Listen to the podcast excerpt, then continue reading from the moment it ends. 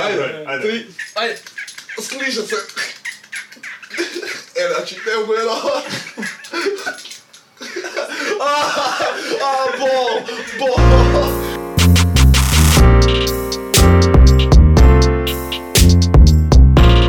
Pozdrav svima, dobrodošli u prvi Beard Talk.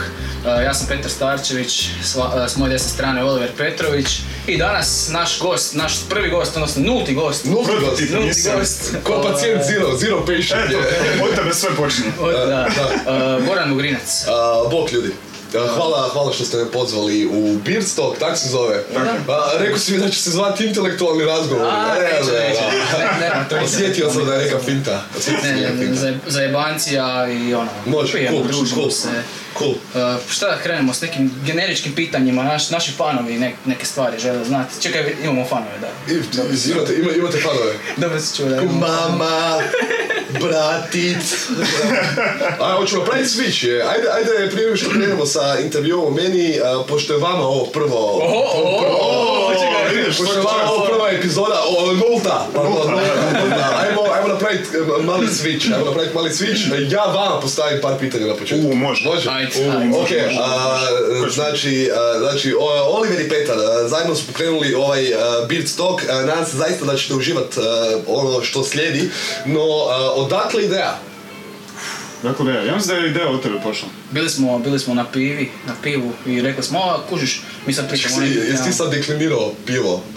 pivo, pivi, pivu, piva. Bio od koga, Ne, čega, na, na pive? pivima. Da, da, pivi ma, to, Bili smo, to, je- to, je- bili smo to na množina.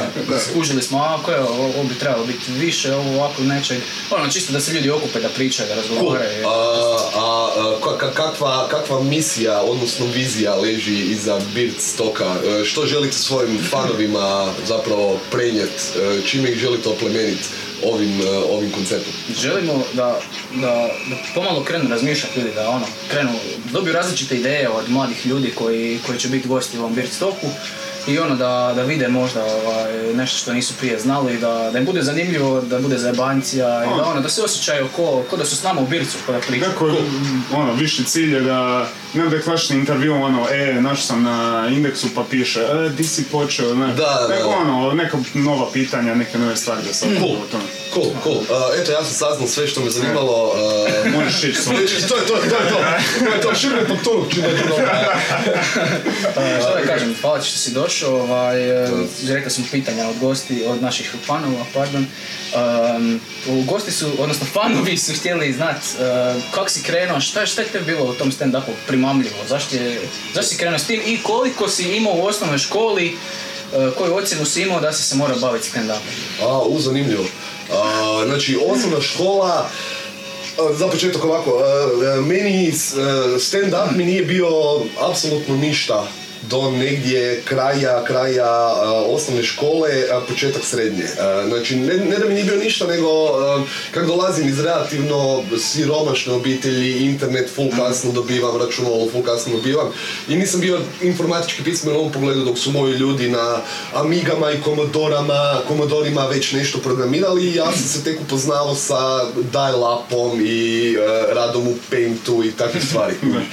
I nisam bio onaj lik koji googla stvari, jer realno gledajući, znači ja sam zaista počeo koristiti računalo oko 2000. godine. Tad nije bilo ni Google, ni Facea, ni YouTubea u današnjim nekakvim pojmovima uh, kak ih danas doživljavamo, tako da i nisam imao pristup informacijama. Ali ono što mi se jedanput bilo dogodilo je prijatelj je Uh, imao neki turbo nabrijani mobitel. To je čak, e, mislim da je to bio još oni, oni počeci, počeci mobitela u boji uh, T68, znaš ono, 15 milijardi kuna, uh, laser i tako takve stvari.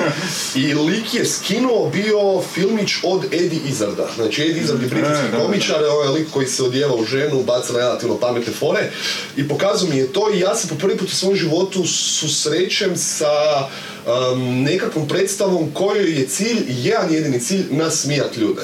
I to mi je bilo onak, wow, ne mogu vjerovat da zaista uh, postoji taj oblik izražavanja sa direktnim ciljem, znači nije komedija tipa u obliku kazališne predstave gdje je svaka treća smiješna ili cijela situacija smiješna, nego njegova, njegova zadaća je bila nasmijat ljude. I sjećam se druge stvari koje mi je prošlo kroz glavu, kad bi to pokazivali zajedničkim prijateljima, poznanicima, ljudi su uglavnom govorili kao joj, baš super, ja bi volio biti na njegovom show, ja bi volio vidjeti kako on to radi. Na- Nekako sam se osjećao izolirano i nekako onako malo sa strane, jer ja ne bi volio biti na njegovom showu, ja bi volio to raditi, ja bi volio biti taj lik koji tak nasmijava ljude. I to čak ne u nekakvom ono kao ego trip elementu a, popularnosti, slave, a, dobivanja aplauza ili pljeska, nego sam mu zavidio na činjenici da zaista svojim pametnim izražavanjem, forama, razmišljanjem može nasmijat ljude. I to mi je bilo onako wow, nevjerojatno. A, a, I tu, od tud, od tud postoji taj neki kao stand-up, kao neki oblik nečega što mi se činilo zanimljivim, čiju vještinu koju bi volio posjedovati. Tek, tek kasnije, mnogo, mnogo kasnije, tipa 2008. 2009. a, se bacam u to. A, čudno ljeto, dosada doma, nemam kaj radit doma, otišao sam na radionice stand-upa, a, čudno, ali zanimljivo i mislio sam da sam turbo jeben najbolji, da bi te kasnije shvatio da i moji kolege s kojima sam išao na radionicu su mnogo bolji od mene u onom obliku da aha, ok, ne moram biti ego tripan dok to radim, nego zaista mogu probati se kreativno izražavati.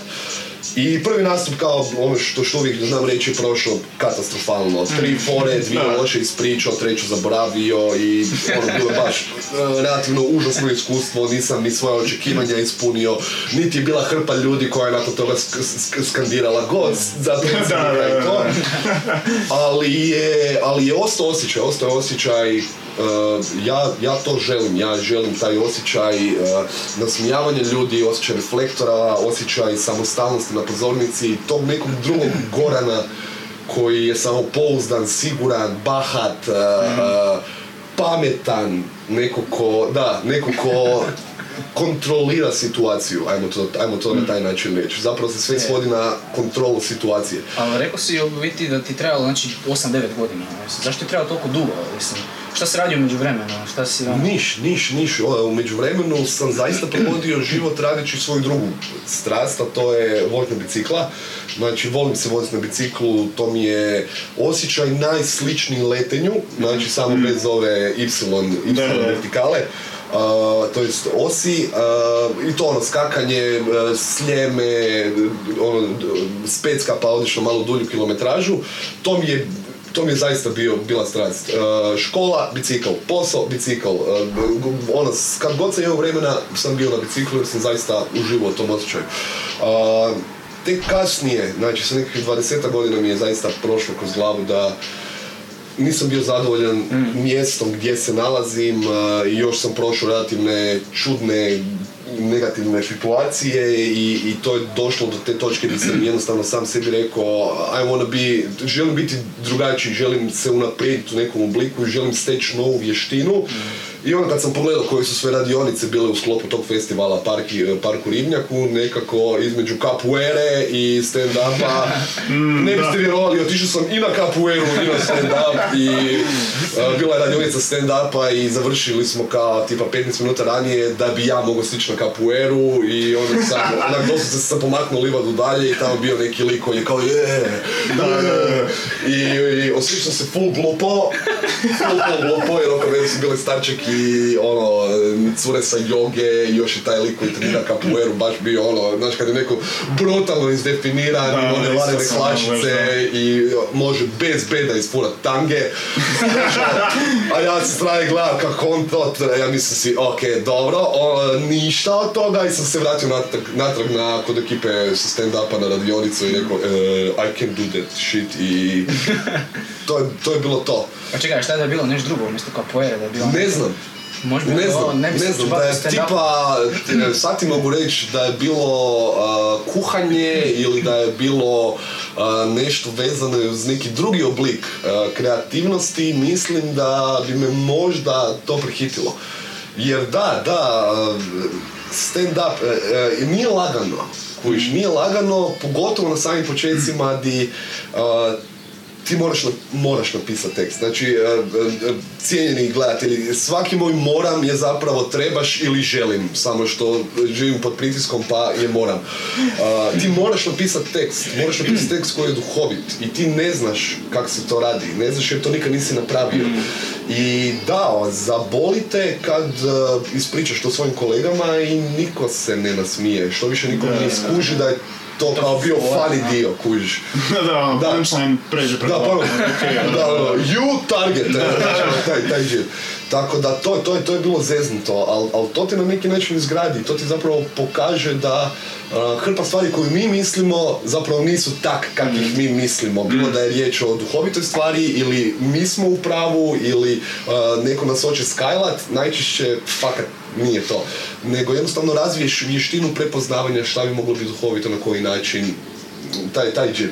Ali da, da, izgradite, izgradite ko osobu, jer nisam imao samopouzdanja i nikad nisi siguran želiš li to napraviti, ali kao humor i obradbeni mehanizam i onda se zapravo ti braniš cijelo vrijeme, pardon, braniš cijelo vrijeme humorom i na taj način što se više branio, to sam zapravo razvio osjećaj za duhovitost. Ali da, početci su bili katastrof, baš, baš katastrof. Pa zanimljivo veliš, ono, nisam imao samopouzdanja i onda kažeš, ok, stand-up mi je nešto što želim.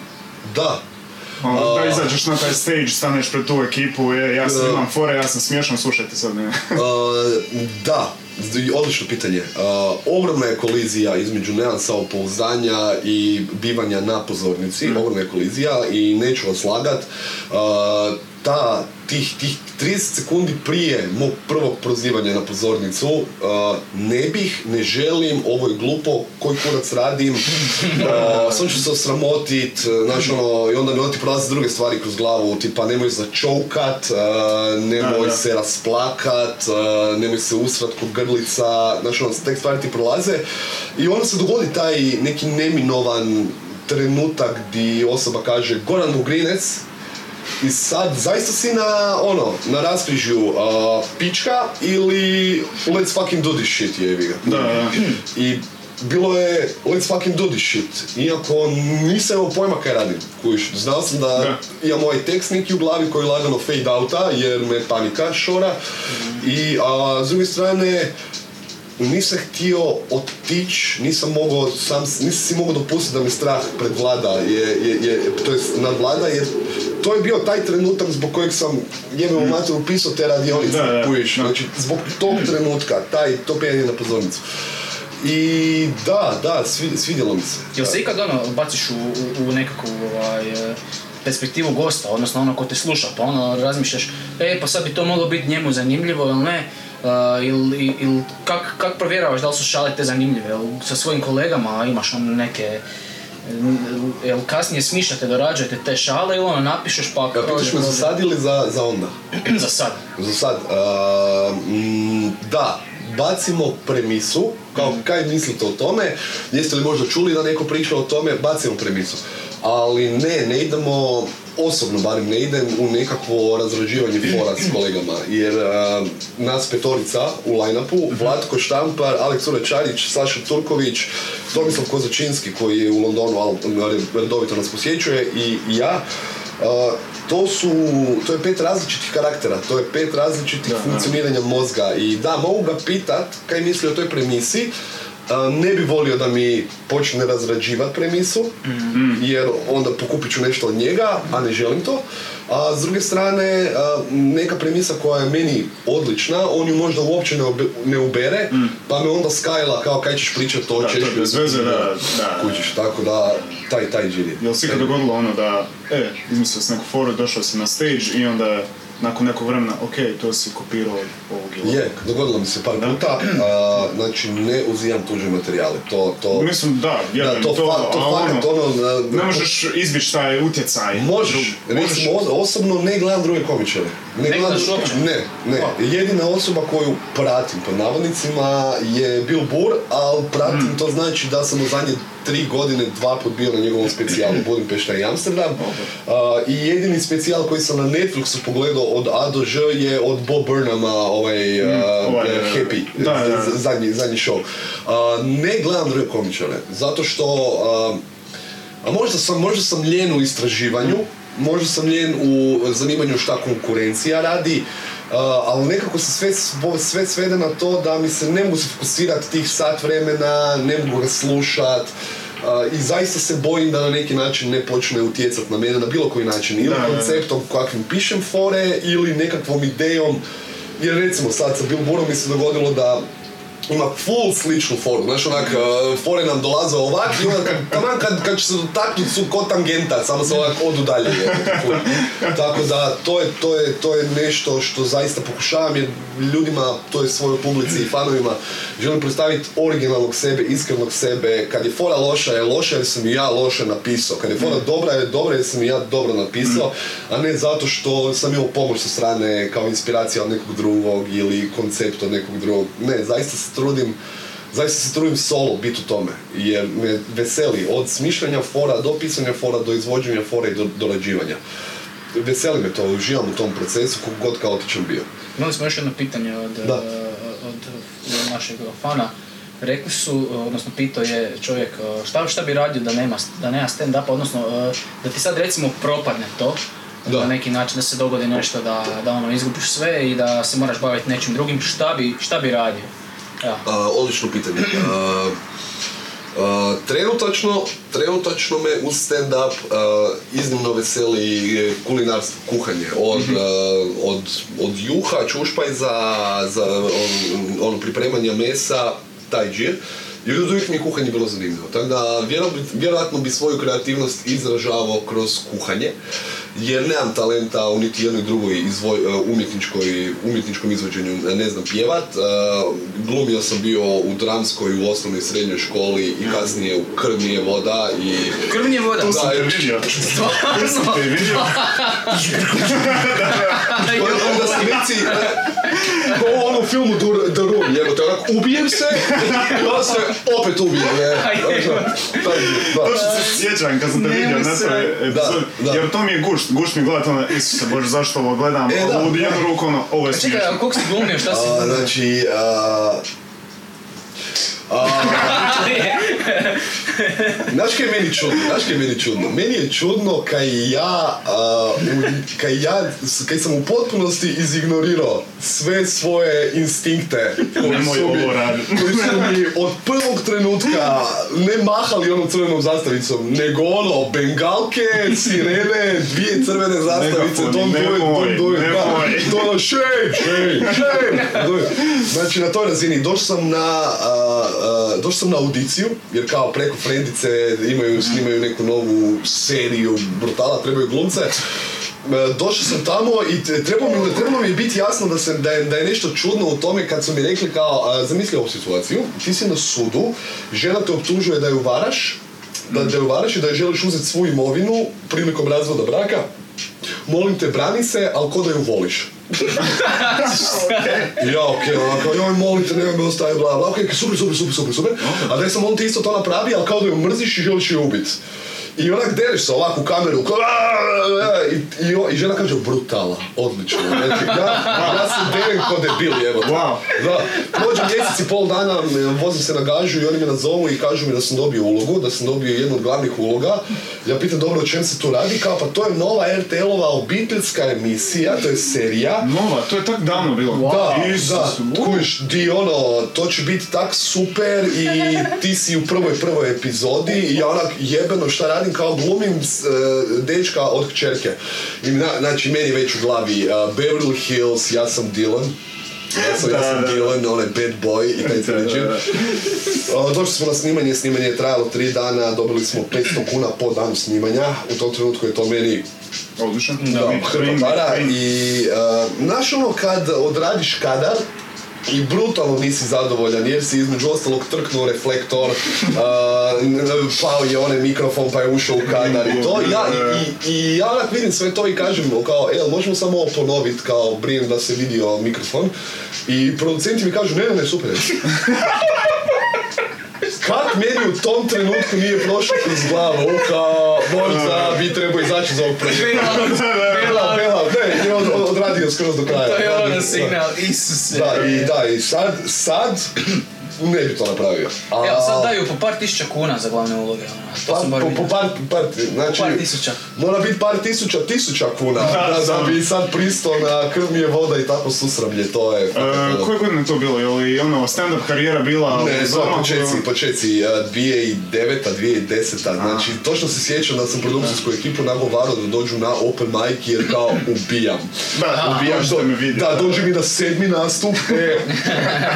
Znači, ne samo da sam uhvatio Boga za jaja, nego ja sam ovak držao dlan i Bog je sam došao. Da, i stavio jaja. je. Da. Tako da, da, užas, užas. Ali, da, da, a, vrlo vjerojatno bi bio kuhar na tvoje pitanje da se ne bavim stand-upom, Da, da. kuhar, jer nemam kreativnost. A tipa onak u srednjoj školi, kada je to bliže se kraj srednje škole, kako si viziju o sebi imao, ok, sad će faks, šta će ja raditi sa svojim životom? Jer tad još uvijek nije, nije stand-up bio u toj nekoj igri. Da, a, ja sam, ja sam, ja sam ti i u, i u osnovnoj i u srednjoj e, sam bio luzer. Ono, tipičan primjer e, siromašnog učenika koji, ono, svi furaju najkice, adidaske, ja furam u najbolju ruku Erbacher, ten, znači ono, Da, da. najskuplji oblik tenke sa Borongaja, recimo, i sa placa i taj džir. I ono, nula simpatija, nula ničega. Još sam imao tu sreću da sam u šestom razredu osnovne škole a, pregrizao jezik i da sam si sjebao ovaj zub. I taj zub mi je bio crn. I to, i taj zub mi je bio crn, znači, do trećeg razreda srednje škole. I još ono, prištevi po faci, a, zurkica na razljeljak, ali ovak po sredini.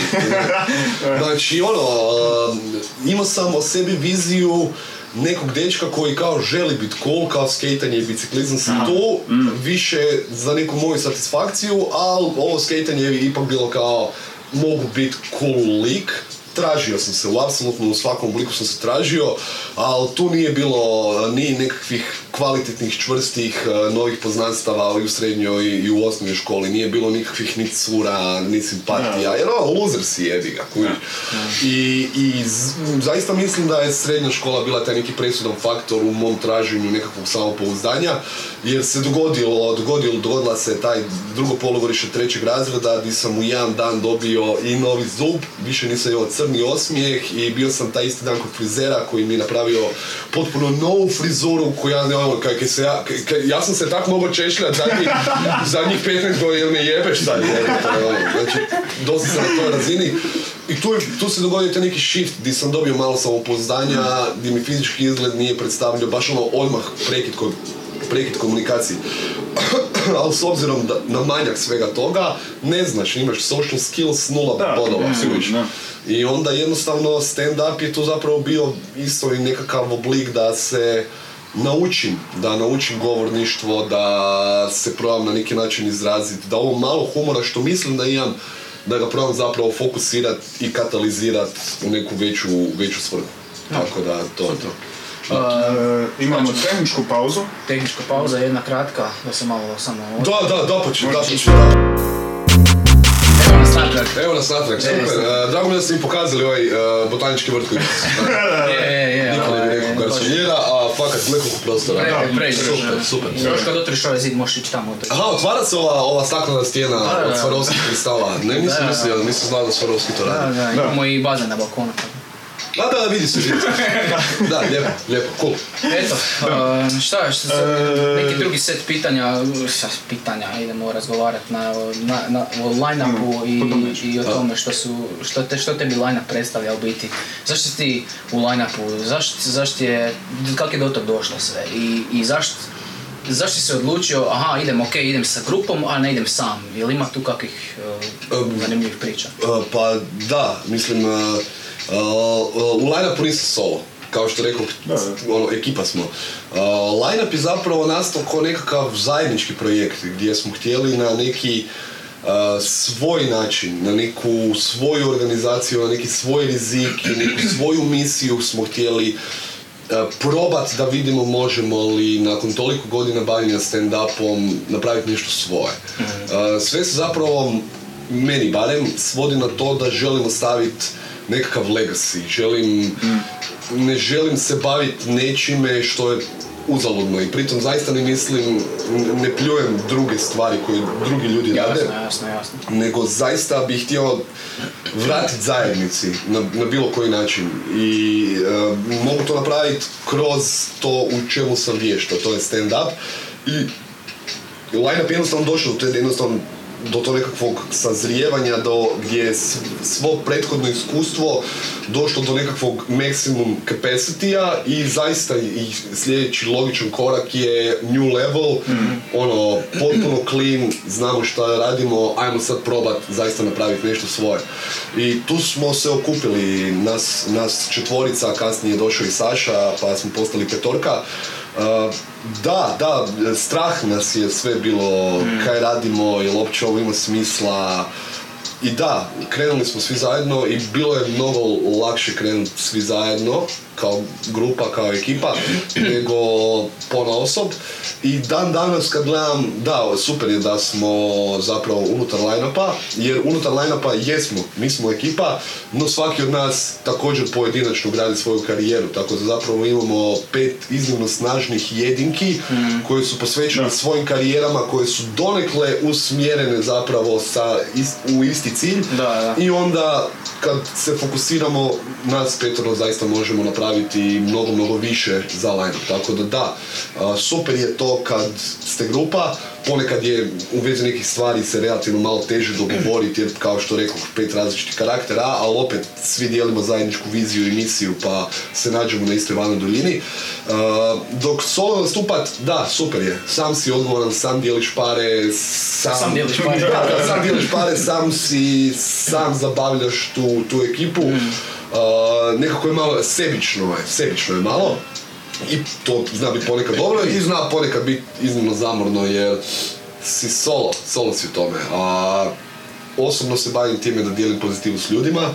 Uh, isto tako i kolege i onda uvijek bude bolje kad smo svi zajedno, kad uh, je vožnja tamo dobra zajebancija, pa bivanje u backstage dobra zajebancija, pa povratak natrag. Uh, lakše raditi ko grupa kad dijelite, kad dijelite istu valnu duljinu. Jel se ikad vidiš u nekoj drugoj vrsti govorništva, ono, ne znam, ne samo stand-up komedija, jel se ikad vidiš da bi mogao ono raditi, ne znam, nekakve šovove ili Da, šta? da, da, da, da. Uh, uh, nekakva vizija onog što bi volio biti je tipa John Oliver, John Oli- Oliver ili O. Seth Meyers. Nekakva društvena Da, da, da, kritika kroz, uh, pardon, društvena kritika kroz humor, to mi je super. Uh, ne vidim se sad da to radim jer još uvijek zaista želim nastupat. Uh, a što se tiče nekakvog drugog oblika govorništva, uh, moderator sam na, često na različitim eventima od otvaranja dućana do intervjua sa Mate Rimcom u MSU u sklopu Device Art uh, uh, festivala koji je bio uh, koji je bio prošle, mislim, prošle, pro- prošle godine Da te zaustavim tu, ono, šta Da. misliš o Mati? Svaka čast. Svaka čast na svemu što radi. Uh, ono što mi je fascinantno kad sam bio u fazi novinarstva, bavio sam se novinarstvom jedno 6-7 godina uh, za jutarnji list i jedan od klinaca koje sam intervjuirao, koji su se vratili sa inovatorske olimpijade, je bio Mate Rimac. I sjećam ga se dok je bio ono drugi, treći srednje tehničke u Samoboru, da, bio je iznimno bahat, arogantan, klinac, balavac, pubertetlija Jasno. koji se upravo vratio s olimpijade, mislim da je čak osvojio ili srebro ili znam da nije bilo pa zlato, ali, ali, ali bio ono iznimno ono, ponosan na Da, sebe. I išao mi je tad na živce jer ostali njegovi kolege su bili nešto skromniji, on je baš bio kao brutala ulica i to. I sjećam ga se od tad i sad kad ga gledam gdje je sad, da nije bio takav, mislim da danas ne bi bio tu di je. Uh, treba jako puno muda i treba jako puno odgovornosti i još više od svega toga treba jako puno odricanja. Uh, ono što ljudi često zaboravljaju kad pričaju o, uspješ- o uspješnim ljudima je ono joj da je bar meni ko njemu E. ono što oni vide je taj neki finalni proizvod. Da, razgovarali, razgovarali smo s Matom na tom intervju. Uh, taj čovjek nema pod navodnicima društveni život kako ga mi percipiramo. Znači mi percipiramo društveni život kao nekakva cuga, izlazak, šetnja, uh, druženja s frendovima, Znaš, ono, pa ću malo začilat, pogledat neku seriju. On to nema. On je na poslu i onda spava vrlo vjerojatno na poslu i budi se na poslu i druži se sa curom i ljudima na poslu jer je njegov posao, njegov život, godišnji odbor, nula bodova, putovanja jesu tu, ali pos, znači svaka mu čast. Osobno to nikad ne mogu na toj razini. Zamisli, jer e, e, to nas ono, onak, e, on je sad rekao si bio bahat, bio ovakav, bio onakav. Da. I onda se odjedanput ono transformira totalno, ono, ko što kažeš, ono, sad mu se diviš. Što, onak, s- ko da, ko da puno ljudi ima taj neki switch, ono, kad im se dogodi u glavi, Da. naprave nešto ono ogromno, naprave nešto, nešto postignu, a bili su ono, naš ono, niko i ništa, ono, bili su... Ma, da, ma nisam, nije Mate, već tad Mate nije bio niko i Ma, ništa. ra- razumijem, Nije- nije, jasno, nije jasno, obliku, da. nego, nego a, gle, a, pubertetlija u Jasno, školi jasno. dobio je Da, ego boost zbog Da, te medalje. Apsolutno opravdano. Da. Ali mi je iznimno drago da ga, da, ga- da ga to nije skrenulo u neku Mhm. drugu, da je zabrio nešto. Pa, jako je lijepo to da je sve svoje mane i vrline fokusirao na to da se dovede u tu točku gdje je sad. I zaista, svaka mu čast, uh, nadam se da će imati puno sreće u budućnosti. Još jedanput napominjem, osobno to ne bi mogao, ne bi, mislim da nisam spreman na toliko odricanja Da, za tako nešto. I zato smatram, stvarno ga smatram herojem u tim nekim stvarima jer mislim da radi zaista dobre stvari i u razvoju tehnologije koju obožavam a, i u unaprijeđenju čovječanstva i sa te treće strane kao osobi koja se toliko predaje u tu svoju strast. Svaka mu čast. Baš sam gledao baš prije par dana neki njegov video, onaj, po tvornici je bio, izbacio part 1 i part 2. I sad u, u jednom i u drugom partu ono ima kao, e, ne znam, svjetla, licenca za svjetla, košta ne znam koliko, 4-5 milijuna dolara, Da, da. kuna, ili čega je već govorio. I kao nismo imali novaca pa smo napravili svoje svjetlo, ono, to Da, ono da. izdevelopaju svoje stvari, ono. Da, snalažljivost. Snala- Ne, Snalažljivost. A, novaca, idemo to raditi. Da, e, ono što isto tako, ono, bilo kakva prepreka na koju naletiš na nekakvom svom životnom putu do cilja, ljudi najčešće misle da su prepreke tu da ih zaustave. Ne, prepreke su tu da zaustave ljude koji nemaju toliku strast. Ti kad, poput Mateja, poput Mate, e, kad, kad imaš tu neku strast, ta licenca od 4-5 milijuna dolara, kuna svejedno, i da je kuna je ono, fakat puno Da, para, puno para, da. E, Njega je to gurnulo u taj neki oblik gdje se čovjek snašao, razvio svoje svjetlo. Znači, ono, ogroman benefit je izvukao iz svoje, svoje mane, a, a to je bilo da nema novaca. Jako malo ljudi ima tu sposobnost i svoje slabosti izvući, ono, naučiti nešto i iskoristiti to kao prednost, kao advantage. Da. Tako da čast na tome, da. Pa preljepa auto ima. A, ovisi koji je dvojka. koncept one ili dvojka. Oba dva. Meni je jedinica ljepša. Da, koncept one je, je, je ljepši mi je, a zato što nekako je čišći, subtilniji. Dvojka se već vidi da su radili na njoj i da i drugačija, drugačije felge, drugačije oni usisnice naprijed. Vidi se da su se, da nije bilo samo kao to će biti ovako, nego to će biti ovako i onda ćemo još ovdje dodati za bolju učinkovit. Znači, svaka mu čast na oba automobila, ali bi, ali bi jedinicu bi pozivao. jedinicu, da. Veći fan e, auta općenito ili onak Formula 1, znam da su... Uh, Obožavam tehnologiju općenito, Općenito, da. uh, obožavam automobile općenito i u tome što općenito obožavam automobile, I jedno drugo Formula plus. 1 Da, mi da. je vrhunac i tehnologije i automobila i općenito tog nekakvog poimanja koliko sitnica mnogo znači u životu. To, je- Mm. To je nekakva simbolika života mi je to, gdje ti zapravo ne primjećuješ, ne primjećuješ u Formuli 1 te suptilne razlike i suptilne sitnice, jer ljudi koji ne prate i koji ne razumiju, Uh, vide ljude koji se voze u krug. Da. Kao što mi kad hodamo gradom, mi viđamo ljude koji idu na posao i Znači taj džir je. No, ako se zaista zagledaš, ako zaista primijetiš da pomak krila od pola stupnja čini ogromnu razliku ili da je temperatura staze ili... Znači, hrpa sitnica utječe na konačnu sliku, tak je i zapravo u životu. Jer ako ti samo nešto pogledaš ovak i kažeš aha, on, je, on ide u krug, ne, nećeš shvatiti, nećeš shvatiti tu Da. punu vrijednost kad ka, aha, on ide u krug zato što to, to, to, kužim i onda na taj način možeš naučiti. Da. Zato mi je formula dobra, ne zbog sporta u onom nekakvom obliku sporta. Natjecanje ovaj koji je bolji. Da, jer to je zapravo jedini sport gdje se boduje i tim, i momča, i, i vozač unutar tima, tako da to malo je to čudno, ali, ali ovaj tu drugi dio, taj nekakvog tehnološkog razvoja, to je ono što me impresionira i zato volim Pa formulu. i oni svake godine poboljšavaju te formule. Da, I i često puta nema na vanjskom izgledu veliki promjena. Da, da, Na kontra da. bude u motoru. Subtilnost, subtilnost.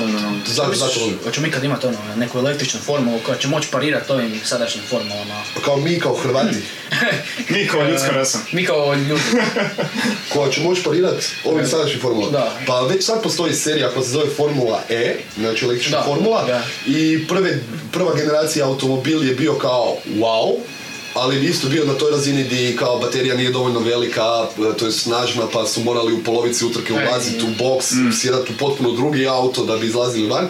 I sad su predstavili ove sezone generaciju 2 uh, Formule E. Super izgleda, ima bateriju koja traje uh, cijelu utrku. No.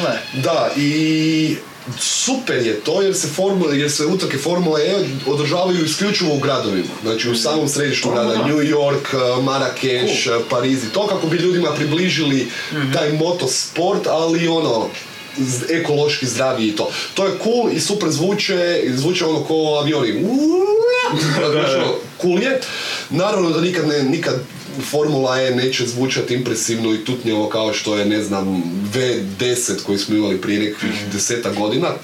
Ali da, mijenja se svijet i budućnost i bla bla bla i da, Formula E će kroz deseta godina mislim postati primat što se tiče moto, moto natjecanja jer fosilna goriva, budimo realni, mu i... Da, ono, to mi se da. pitat da li će ikad ta E zamijeniti ono Da, 100% hoće. 100%, Da, nekako je to hoće, logično. da. jer i ista stvar je bila, ono, prvi automobili su izašli, ljudi su se počeli, ono, voziti u automobilima i tad je bilo ono kao, ne, je, da, bude auto, zamijenio mog konja. da, da, da, da, da. Da, da, da. Bude kroz 20 godina, kroz 20 godina, da. Danas smo svi na da. automobilima, danas smo svi na fosilnim gorivima, dogodit će se taj switch, a osim ako prije ne zeznemo planeti, jevi ga. Ili da hodimo na Mars, ono. Ako odemo na Mars, to će biti super, mada cijela ta priča u vezi odlaska na Mars, to je, it's, it's so far-fetched, znači, ono, Mislim da je ono za investitore priča, ono, a dajte nam love, idemo nešto napraviti. Da, to se mora dogoditi. Da, to se definitivno mora dogoditi da mi odemo na Mars. Znači, ono, kaj proći će sad maltene 50 godina od prvog sljetanja na mjesec. na mjesec, da. I 50, pola stoljeća je prošlo od kad smo bili na nekom drugom nebeskom tijelu, a, hodali. Mars se mora dogoditi. Sad, realno gledajući i poznavajući te neke znanstvene činjenice, možemo li tamo imati nekakvu stalnu, stalnu koloniju? Jako je zeznuto to, jer radijacija, voda, znaš, ono, ipak pričamo o mjestu gdje nema ni pitke vode, nema ni zraka, ni tlo, nije hranjivo, osim ako mi ne kultiviramo. It's a, it's a huge step. Ali to da mi, da mi se sviđa da se više više pričamo o tome, da, jer mislim da se kod civilizacija moramo odmaknuti od sukoba i više fokusirati na znanost. Jesi čuo onu ideju da se, da ovaj, bombardiramo Mars sa nuklearkama?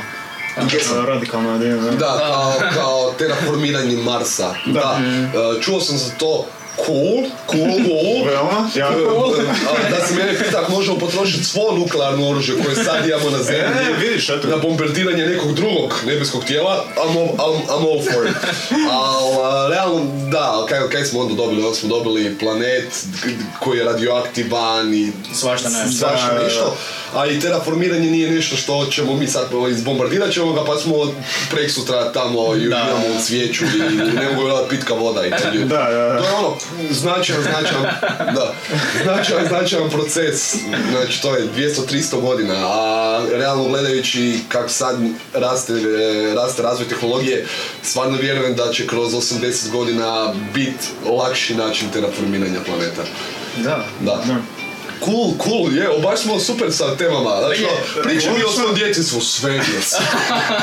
Sad smo u svemiru sanji postati astronaut. Kad je to onak došlo? Sigurno od djetinjstva A neko. da, od uvijek, Od od uvijek. od uvijek, od uvijek, svemir mi je od uvijek, uh, od uvijek bio nešto što me iznimno privlači zbog uh, nerazumijevanja. Ne u smislu nerazumijevanja da ne razumijem što se događa, nego uh, proširenja, ograničenja vlastite mašte kako bi shvatio informaciju da u naše sunce stane milion naši, na, naši, na, naše zemlje. Mili- znači, milion. Naša- Da, ono, ono kao, ok, milion, ok. What the fuck jebote. I onda zapravo da shvatiš da je naše sunce zapravo jedno od manjih sunaca, u, Sunaca. da, da, zvijezda Da. U, na, u svemiru općenito.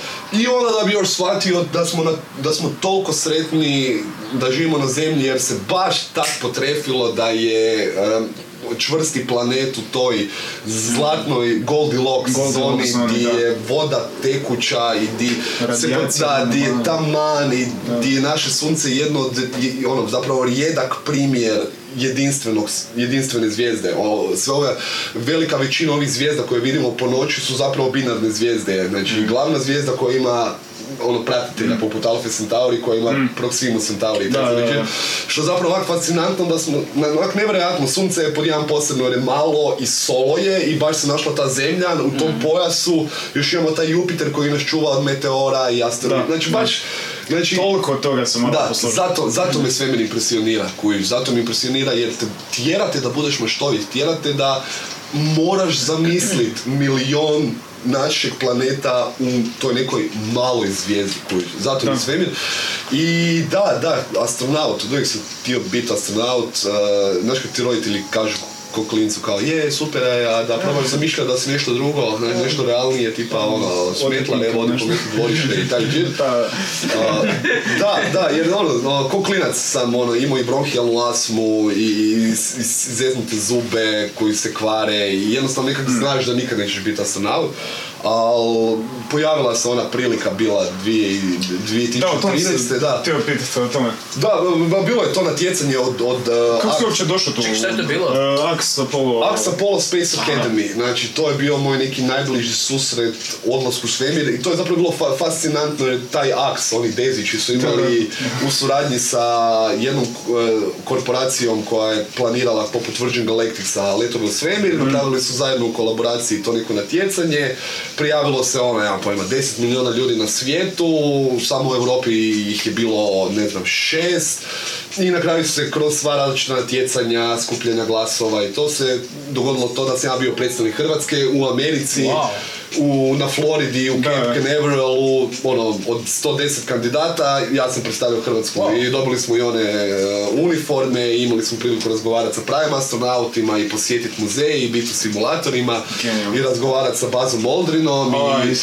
da, i vidjet onaj, uh, onaj hodač koji nosi raketu do lansirne platforme, znači ono baš cijeli doživljaj i stavio sam na mjestu odakle je lansiran uh, Apollo 11, znači ono, di vidiš tu platformu i ne možeš da si na ono povijesnom mjestu i do, doživiš druge osjećaje kao ono, nulta gravitacija, to mi je bilo what the fuck, mozak ti u tom trenutku mi je počeo vrišiti. Čekaj, a, bio si na... Osjetio sam to, da, znači, znači, uh, weird, weird je. Jesu weird- onim avionom išao, si imali nekakvu spravu? Da, da, avion, avion. A, Nije avion bio- si da, nije, bio na toj razini, ali da, bilo nas je ono wow. 6-7 unutra i baš je, baš je bilo cool. Sad sam ljubomoran. Da, to je bilo dobro, do, dobar je osjećaj bio uh, vo- upravljati avionom, imali smo priliku tu da u sklopu tog treninga smo imali iskusnog pilota koji nas je vozio i onda kad smo bili na, dobro, na sigurnoj visini ti lik kaže primi palicu pa probaj. I onak iznenadite jer sve igrice, sve što radiš uvijek ono letenje i onda imaš osjećaj da taj joystick je nešto što ti moraš povlači i to ono, uopće nije, znači ti Samo- ovo tu i to je radi ogromnu razliku, sitnica radi ogroman Da. pomak. Da. Tramvaj, ono. Da, i on, da, da, da, da. I onda ono, doživiš sve to i da, to je bio super osjećaj doći u taj nekakav, u tu neku zajednicu gdje svi dijele tu strast prema svemiru, pričati s ljudima o svemu, svađati se s ljudima o nekim teorijama i to. I ovo, iskusit Ameriku, iskusit e, druge nacije, doći do to neke točke astronautskog treninga, um, malo surove realnosti kad te ne izaberu kao pobjednika i Da, da. onda ti još kažu da se to događa zbog toga što jebi ga dolaziš iz Hrvatske, znaš. Tamera. Čuj. Da, da, nema, to, to, ono, na kraju su pobjednici bile jake zemlje, Velika Britanija, Kina, SAD, Francuska, Rusija, Da. Južna, Južna Afrička republika, znači zaista snažne, jer i onda razmišljaš si malo logičnije da, da, da sam ja pobjedio i da su to objavili svi mediji u Hrvatskoj, to je 4 milijuna ljudi. kužiš. Znači ovaj Britanac, ako kaže svim svojim susjedima u Londonu u jednoj četvrti je 16 milijuna ljudi. Tako da, pošto je to bila ono kampanja za promociju te firme, apsolutno ih razumijem. Ali da, to te malo onak osakati, da, malo to sam, zeznulo me kad sam se vratio natrag te 2013. baš me ono, uh, jer ostavi tu posljedicu da bez obzira na tvoju želju i predanost i strast i sve to, još uvijek živimo u nekom svijetu gdje postoji neki drugi faktori na koje ti jebi ga ne Da, možeš ne možeš utjecat. utjecat, da. I to je ono što te ne ubije, ojačate. Tako da u tom zapravo trenutku sam možda čak i shvatio da nisam nacionalist u onom obliku Hrvatska, Hrvatska, Hrvatska, Hrvatska, nego ono, zemljanin sam. Da. Zemljanin sam, ono, dio sam čovječanstva i jebe mi se neko Albanac ili neko. Rus ili Urugvajac, I don't care, jer dijelimo, realno gledajući dijelimo tu, tu, tu malu točkicu oko tog sunca koje je totalno nevažno. Kad staviš ono neku per- širu perspektivu, onak, Da, nema I, smisla. I don't care, I don't care. Znači, to je sve ovo i ovo, bilo kakvi lokalizmi, bilo kakve religije, bilo kakve politike, bilo kakve nacije, znači, buraz, da, dolazi meteor i da se mi moramo spasit, e, čisto sumnjam da bi bilo, znaš, ono, e, svi moramo raditi na tom motoru, ali ne želimo da Romi rade. Da, da, da, mislim da, mislim da, da, se to da. ne bi dogodilo. I to je to, to je zapravo ta neka najgora stvar gdje svi znamo to, svi to znamo, ali još uvijek imamo neke nemam pojma, želje, ciljeve, misije koje nam stvaraju te blokade di se ekipa šora jer jedni navijaju za bijele, a drugi navijaju za Da. Plave. A Čak igra- da. ono, tribalizam taj, ono, ljudski jevigan. Da, Kad još- želiš pripadat nekoj grupici i onda ćeš se opredijeliti. Da, da, da, mislim, nema, nemam ništa protiv pripadanja nekoj grupici, apsolutno Da, nema problema, ali- ali ono što mi je fascinantno je da će se ljudi fakat potuć sa bokserima, jer ovi navijaju za bijele, ovi navijaju za plave, a kad treba tipa otići prosvjedovat za bolje školstvo i to, onda se niko neće potuć za bolje školstvo. Znaš, ono, to mi, to mi je fascinantno da je nekome puno važniji sportski klub nego budućnost njegove djece, jer realno gledajući, Da, ja, ali da sad ne ulazimo u te Sad, u preozbiljno. školstvu, ovaj, e, vjerujem da ćemo puno naših fanova biti e, negdje e, student ili srednja škola to doba. Pa šta ti misliš o školstvu u Hrvatskoj? Kak, kako ovaj, misliš, misliš da li idemo u pravom smjeru? Uh, uh, da, uh, ovaj, uh, ovaj koncept školstva koji imamo u Hrvatskoj i koji uh, još uvijek je dosta, dosta snažno prisutan zapravo u svim uh, zapadnim, zapadnim zemljama, u zapadnoj civilizaciji, osim ono čast pojedincima, Finska, Finska. Švedska i to, koji su, ali mislim to nisu ljudi, jebi ga, to je ono... To je- Fucking, ska- fucking Scandinav, Scandinavians, man, je- shit. Taj koncept školstva zapravo još iz industrijske revo- revolucije, Da, gdje je cilj a, edukacije i obrazovanja bio pripremiti radnika za rad u tvornici. On- Znači, specijalizirati ga, i specijalizirat ga za jednu stvar koju će raditi ostatak svog života. Takvi su moji roditelji. Znači, ono, sine, završi, završi školu, upiši faks, nađi posao, baci sidro, obitelj, kredit i tako sve traje život. Život ti ispisali Da, i to je to. I ne, školi. uopće razmišljati o bilo čem drugom. Kako slobo, sad bi ti bio smiješan. Ti bi Znaš kaj je smiješno kad nemaš para za kruh? That's fucking hilarious, jebote. Da. Tako da da, ono kaj mislim u vezi našeg školstva je to da smo u ogromnom raskoraku sa budućim generacijama gdje mislim da ljudi koji danas određuju politiku školstva još uvijek ne shvaćaju da a, klinci brže uče, manje pažnje i realno gledajući da ih dan danas ne pripremamo za život koji dolazi. A, svi fakulteti danas, usudio bih se reći, kad ti upišeš faks i kad ga završiš, tih pet godina fakulteta što si studirao, to znanje je apsolit, znači zastarjelo je. Da, Jer bilo bi čudno da nije.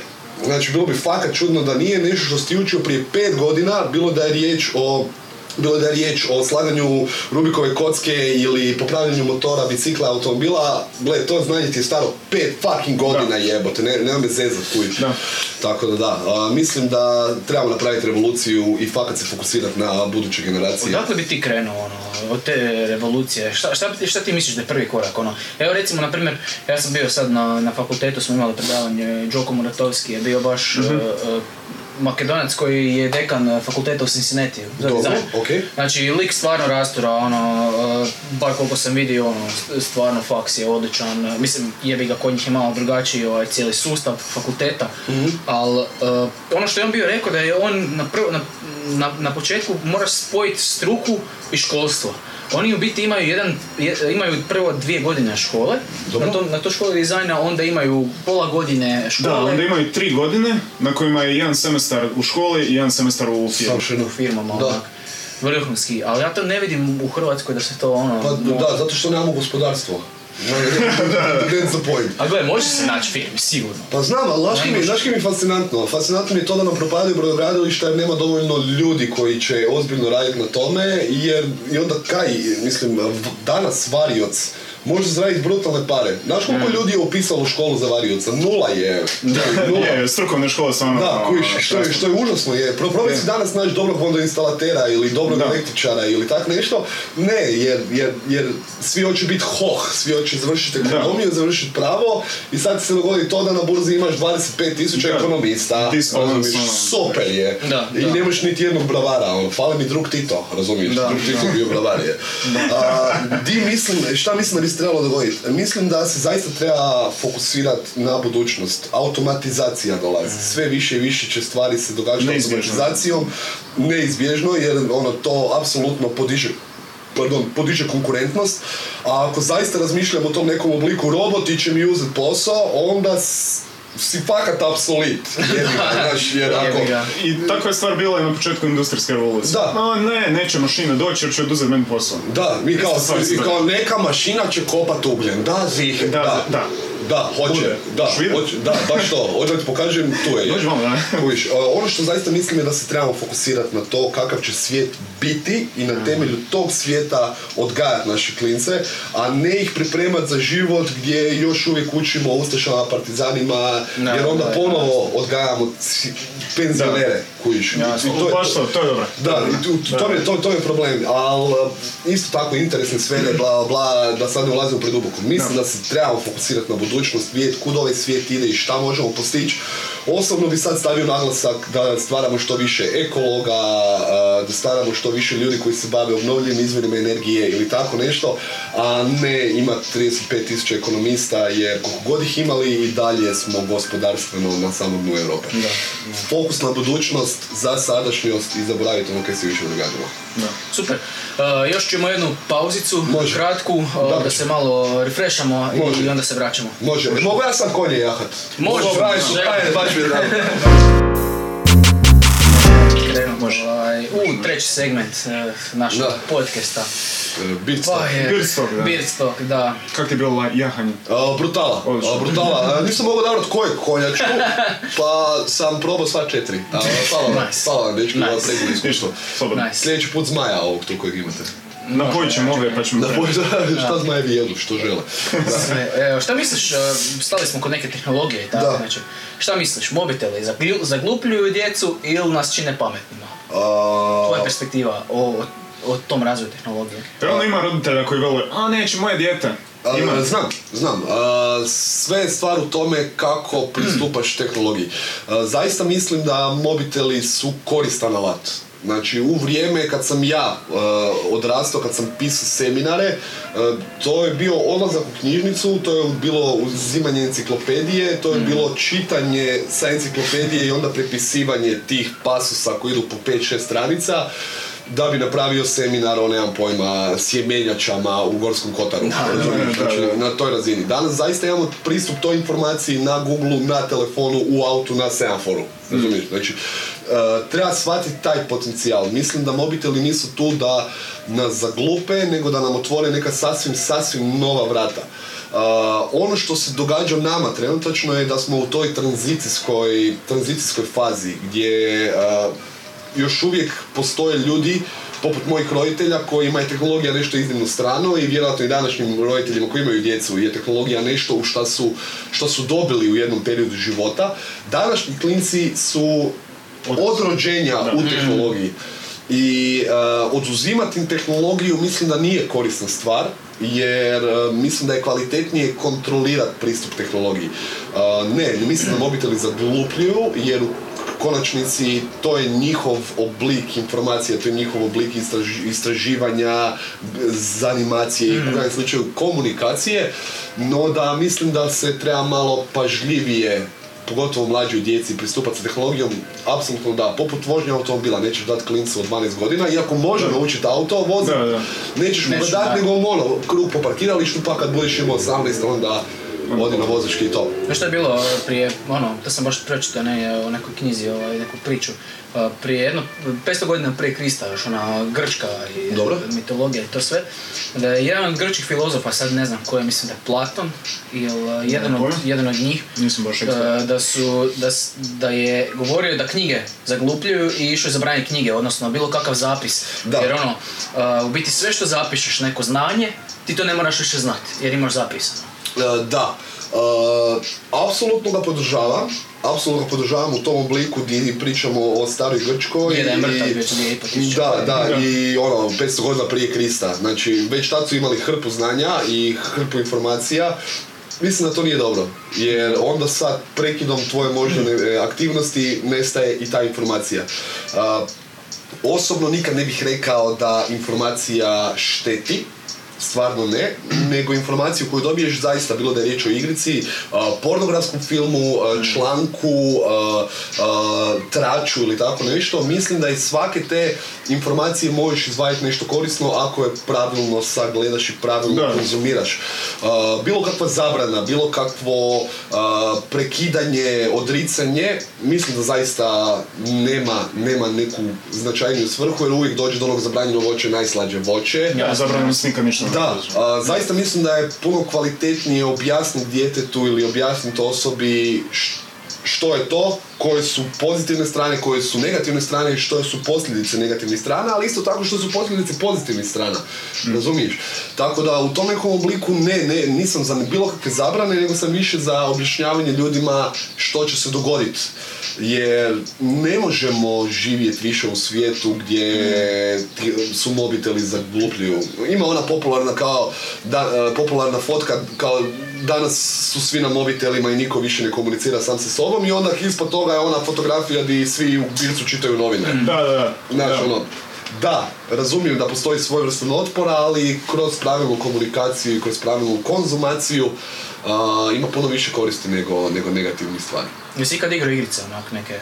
Da, gamer neki bio. Da, nisam, nisam, nisam nikad bio gamer, a, osobno sam a, Gran Turismo, znači simulacija automobila. A, naravno. da, da, a, civilizacija, civilization, ono izgradnja civilizacije, strategija, bilo kakva real time, od Red Alerta do Command and Conquera, to jest originalno Command and Conquera ili Warcrafta.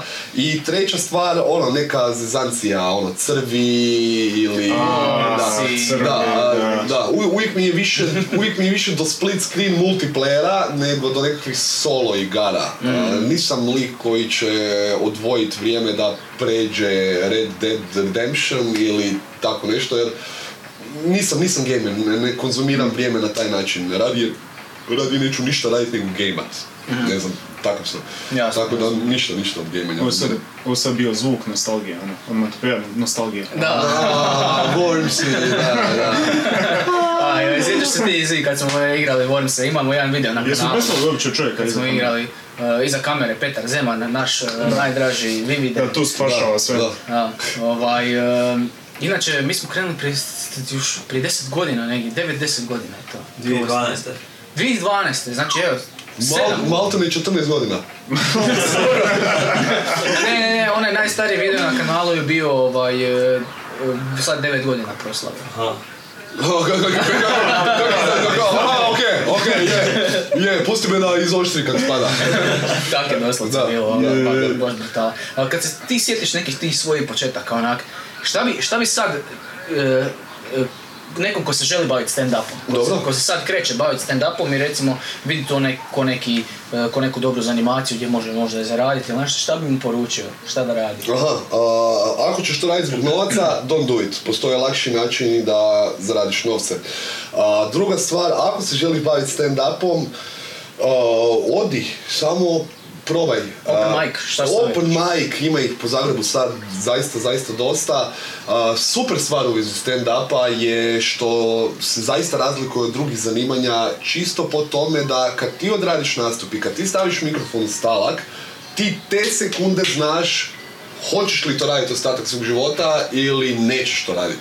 Wow. Da, jer, jer to je to, znači ono, i kad te neko gleda i kak, kako se ti osjećaš na pozornici, nema tu fejka, nema tu zavaravanja, ti ne možeš nekog zavarat da si ti duhovit. Da, da, da. Ti ne možeš da. nekog, za, ne možeš sam sebe zavarat kao ovo je super, a u krv nije voda si. da, da, da. Jednostavno to ne funkcionira na taj način, tako da stand-up je odlična stvar baš za, za reći ljudima, ono, želiš se baviti time, odi probaj, nakon tih 7 do 10 minuta na pozornici ti ćeš znati želiš li to raditi ili nećeš. Kužiš, za razliku od vatrogasca, vatrogasac ono, dođe pa proba pa gasi pa je cool pa onda ostane vatrogasac 20 godina, ali svakog to više ne zanima. Tako da da, da, u tom obliku apsolutno bi savjetovao da se proba. E, bili smo u Briselu, ono, za, to je bilo za kampanju, jel? Za europske Ovaj, izbore, da. E, sad kad se malo to sve sleglo, s- malo situacija, prošli su izbori, živi zid se raspo Da, da. i takve stvari. Šta misliš e, o svemu tome, o cijelom tom konceptu europarlamentarnih izbora? Bili smo i u tom Europskoj komisiji i Da. u Europskom parlamentu. Šta misliš, koliko je to zapravo bitno, da li, da li to zapravo ima neku svrhu, da li to ima neki... A gle, 2% i više. Da, bilo je, bilo je, bilo je zna- značajno veći odaziv birača je bio. Uh, gle, uh, da, mislim da ima smisla. Mislim da ima smisla jer u krajnjem slučaju bilo kakvo ujedinjavanje na nekoj višoj razini čovječanstva je dobro došlo. Znači, ono, osobno ako me neko pita uh, kako vidim zemlju za 100 godina, ko u uh, zvijezdanim stazama, United Planets i to je to, nema nikakvih podjela, nikakvih granica, nik, ono, svako brije na svoj način, uh, homoseksualan, religija, uh, bilo kaj, you just go with the flow, samo doprinesi zajednici. Uh, tako da mislim da Europska unija tu ima smisla. Uh, mislim da je važno da ljudi znaju stvari u Europskoj uniji, baš zbog toga što se 85% zakona koji se tamo donesu se preslikavaju na naše živote u Republici Hrvatskoj. Ali ono što sam rekao bio za školstvo, uh, mislim da je jako teško ljudima koji imaju 50 plus godina donositi stvari i odluke koje utječu na ljude koji su sad 20 godina, koji jer se svijet zaista mijenja iz dana u dan, iz godine u godinu, mnogo brže nego što je takav nekakav sustav, š- što nekak, događaju se brže nego što neki sustav na toj razini ima mogućnost prilagodbe. A da li ti misliš onda da trebamo pitati klince šta oni žele ili, mislim, ok, oni sad ne mogu znat točno, Da. neko koji je osmi razred, on bi sad, ne znam, igrao igrice, mm, šta ja znam, nogomet, cure, ovo, ono. Da, škola me ne zanima isto. ne Škola u ovom obliku mu je na zadnjem mjestu. e, pa da, to, to, u tome je problem. A, da, mislim da bi e, trebali pitat klince na koji način Hmm. Oni žele spoznat život. Mislim da bi, da bi trebali ići više u tom nekom smjeru, jer e, svi kažu škola je glupa, ja ne želim školu, ja želim biti za video igricama. Da, zato što ga u školi bulijaju, zato što u školi uči stvari koje ga ne Hmm. zanimaju i zato što uči na način koji, mu- koji mu ne omogućava da uči i priprema se za život. Evo, meni je sad recimo ova serija Černobil. e, Da. Znači, ja nisam znao puno stvari o Černobilu, stvarno, ono, znao sam, e, dobro, nuklearna da. eksplodirala, ovo ono. Htio sam učiti kroz seriju, kužeš, ono, i vidio sam ono, aha, vidi, stvarno se dogodilo ovo, stvarno se dogodilo ovo. Nisam uopće znao koliko to ima, e, koliko to ima tih stvari, caka koje su se dogodile, da, da se to sve e, posloži, koliko to zapravo puno više ljudi moglo nastradati. I onda gledam neke starije ljude koji govore, aha, da, e, spojlamo ti seriju ako pričamo o tome, kužiš. Onak, da jebi ga, spojlaš mi seriju na neki način jer ja ne znam o tome i želim naučiti kroz seriju. Onak, Jasno. Onak, to što si ti ono stariji, što si se rodio, ono, imao si 10-15 godina kad je Černobil, kad se to dogodilo, to ne znači da, da, da, da si ti sad ono ne znam šta pametniji jer... uh, Apsolutno, apsolutno razumijem. A, Pusti mlađim generacijama da, da uče na svoj način. Yes, yes. A, mislim, a, odmah kontraargument, znači Band of Brothers, iskrcavanje na Normandiju i kaj, ono, kao je sljedeća epizoda iskrcavanje na Normandiju, ja te pitam, znaš kako je to završilo? I ti si kao, la, la, la, la, la, la, la. Realno gledaj- realno gledajući, da. Ali ono što je dobro u vezi Černobila je, iako je serija ima elemente fantastike, Da, znači neke mora imati stvari- umjetničke neke da, slobode, da. umjetničko izražavanje. Ono što je zaista dobro je to što je ta serija potaknula ljude da krenu istraživati. E, to- Googlanje, komunikacija, pričanje, razgovor sa starijim generacijom koja se actually sjeća tog događaja, taj proces učenja, to je super. To je, to, to je ono što potiče dijalog, diskusiju, iz čega se zapravo izvlače korisne informacije koje onda postaju činjenice, na, na, na, temelju čega se gradi nekakva povijest ili realnost ili ra- razumijevanje situacije ili događaja. A, da, trebalo bi se komunic- trebalo bi se konzultirati sa klincima kako i na koji način oni žele učiti. Svačam da su klinci i da ne mogu izraziti se, ono, ja bi se igrao i isput učio o kemiji, kužim, ali hvala Bogu imamo ljude koji su stručnjaci, koji razumiju djecu, Da. koji znaju protumačiti što djeca žele i na koji način djeca percipiraju stvari, kužiš. Um, da, jednostavno imam osjećaj, imam osjećaj ko da smo, ko da smo zapeli, ko da smo zapeli u toj nekoj prošlosti i malo smo ljeni trgnut se i prihvatiti neke druge i nov, novije stvari, kužiš. I, I to je mentalni sklop, ne samo nas Hrvata, nego općenito iz svijeta. I ono, da, novac je tu snažan utjecaj, recimo fosilna goriva, ali opet s druge strane imaš i te neke indoktrinacije, znaš, ono, još uvijek je malo glupo da katolička crkva ima pravo na odlučivanje nekakvih zakona, jer realno gledajući i, i dalje živimo u sekularnoj državi, da. razumiješ? Znači, Da. još uvijek smo onako kao gledamo prema budućnosti, ali zapravo smo jako, jako usidreni. Neki teret, ono. Da, jako, jako smo usidreni. Tako da, dok god se ne riješimo tog sidra, a to će, to, to, to, to će se riješiti kad cijela ova generacija uh, uh, ljudi koji sad upravljaju svijetom, pritom ne mislim ništa loše, nego jednostavno kad ta generacija ode, Da, jednostavno nova mišljenja dolaze. da, upravo tako, upravo tako. Jer, jer kao što si vidio u Briselu, znači osoba koja treba donositi odluke o slobodi interneta ili o pravima digitalne komunikacije je lik od 60 godina, razumije? Da, znači, jasno. on je zaista lik koji još uvijek ovak telefonira. Da. Znači, kako će on skužiti šta su autorska prava jednog YouTube filmića koji koristi memu koji je povukao sa gifa na gifiju. Znači, nema šanse, kužiš. Tako da da, da, i jebi ga, treba biti strpljiv da se ta cijela, cijeli kontingent vodećih ljudi jednostavno promijeni. Ne, ne kažem ništa nasilno, nego jednostavno da. Da, i oni su tako odgajani, naravno da ne vide te neke nove Jasno, vrijednosti jer su tako odgajani i da, jednostavno doći će drugo vrijeme, doći će drugo vrijeme. Ako ponovo ne sjedimo planet, to jer ne tog se fakat bojim, tog se fakat, fakat bojim. Wow. Htio bih još puno pričati o, o tome, ovaj, malo smo s vremenom. Da, ne, nema apsolutno problema.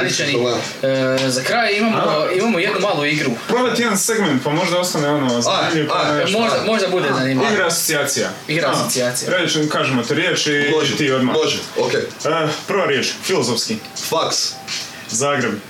dom, Smijeh. a, zanimljivo, zubi, Ok. Sada, Dobro. E, legalizacija. legalizacija, a, wow, i- iako ljudi očekuju da mi padne na pamet konzumiranje opojnih sredstava, a, legalizacija mi to više prolazi kroz, kroz glavu kao nešto komplicirano, birokracija, predugo, red tape, više, više mi to prolazi kroz glavu. Iako da, podržavam ovo, prvo. Da. Ali to mi je zanimljivije. Da. E, radioaktivnost. A, urani 235. Cool. Wow. To. Super, prva liga, ehm, znači došli smo do samog kraja i još samo jednu stvar, još jednu igru imamo. da. Dobro, okej. Bio si se raspitivao šta je ovo? Šta je ovo? Kao, ovo, je- ovo je najčudnije, ovo je najčudnija soljenka ikad je. To sa jačom rukom Dobro, stišćeš, aha. imaš 30 sekundi da stisneš što više puta. Čekaj, ja ću rukat sada vi koja vi je jača ruka. A, Šbraj. Čekaj, znači, kaj, a što znači Prvi, kad ajde. stisam, kaj, jebim ti biš. Dobro, Čekaj, kako se otključava ovo? Znači, čekaj, znači, kaj skoro, ovo se mora dotaknuti. ne mora. Ne. A ne mora sad, da, ne samo to, samo to. Okay, imaš, 30 sekundi. Imaš 30 sekundi da, ajde stav, ću, ćemo 20. E. Ajde, please je, ajde, ajde 20, pošto je lijepo. Jer ja već sad osjećam bolo. ajde, ajde. Ajde. Se. E, znači, te ugledala. a, a, bol, bol. Koliko još deju, bo, bol. 33. Čekaj. 34, 5, 6, Ta-da-da! 48, provjeriš na snimci i bit ćeš na Ok, neko... ok, to, to, renka. Ko, u Top Gearu, Top Gearu, znači, ali, ono, ali ja bi onda molio da budu identični uvjeti za sljedećeg gosta. Da je ovo znojno i da je da je bilo kao, e, ovaj, bila je frendica. God je pička. 170. 170 god. Evo, e, dobro. E, ništa, E, Bilo je super. Hvala ti puno. Hvala ti, vidimo se, dečki, vidimo se. hvala kaj ste mi imali. Uh, to. Zadnji pljesak. Zadnji pljesak, evo, dobro sam. Super. Petre, Petre!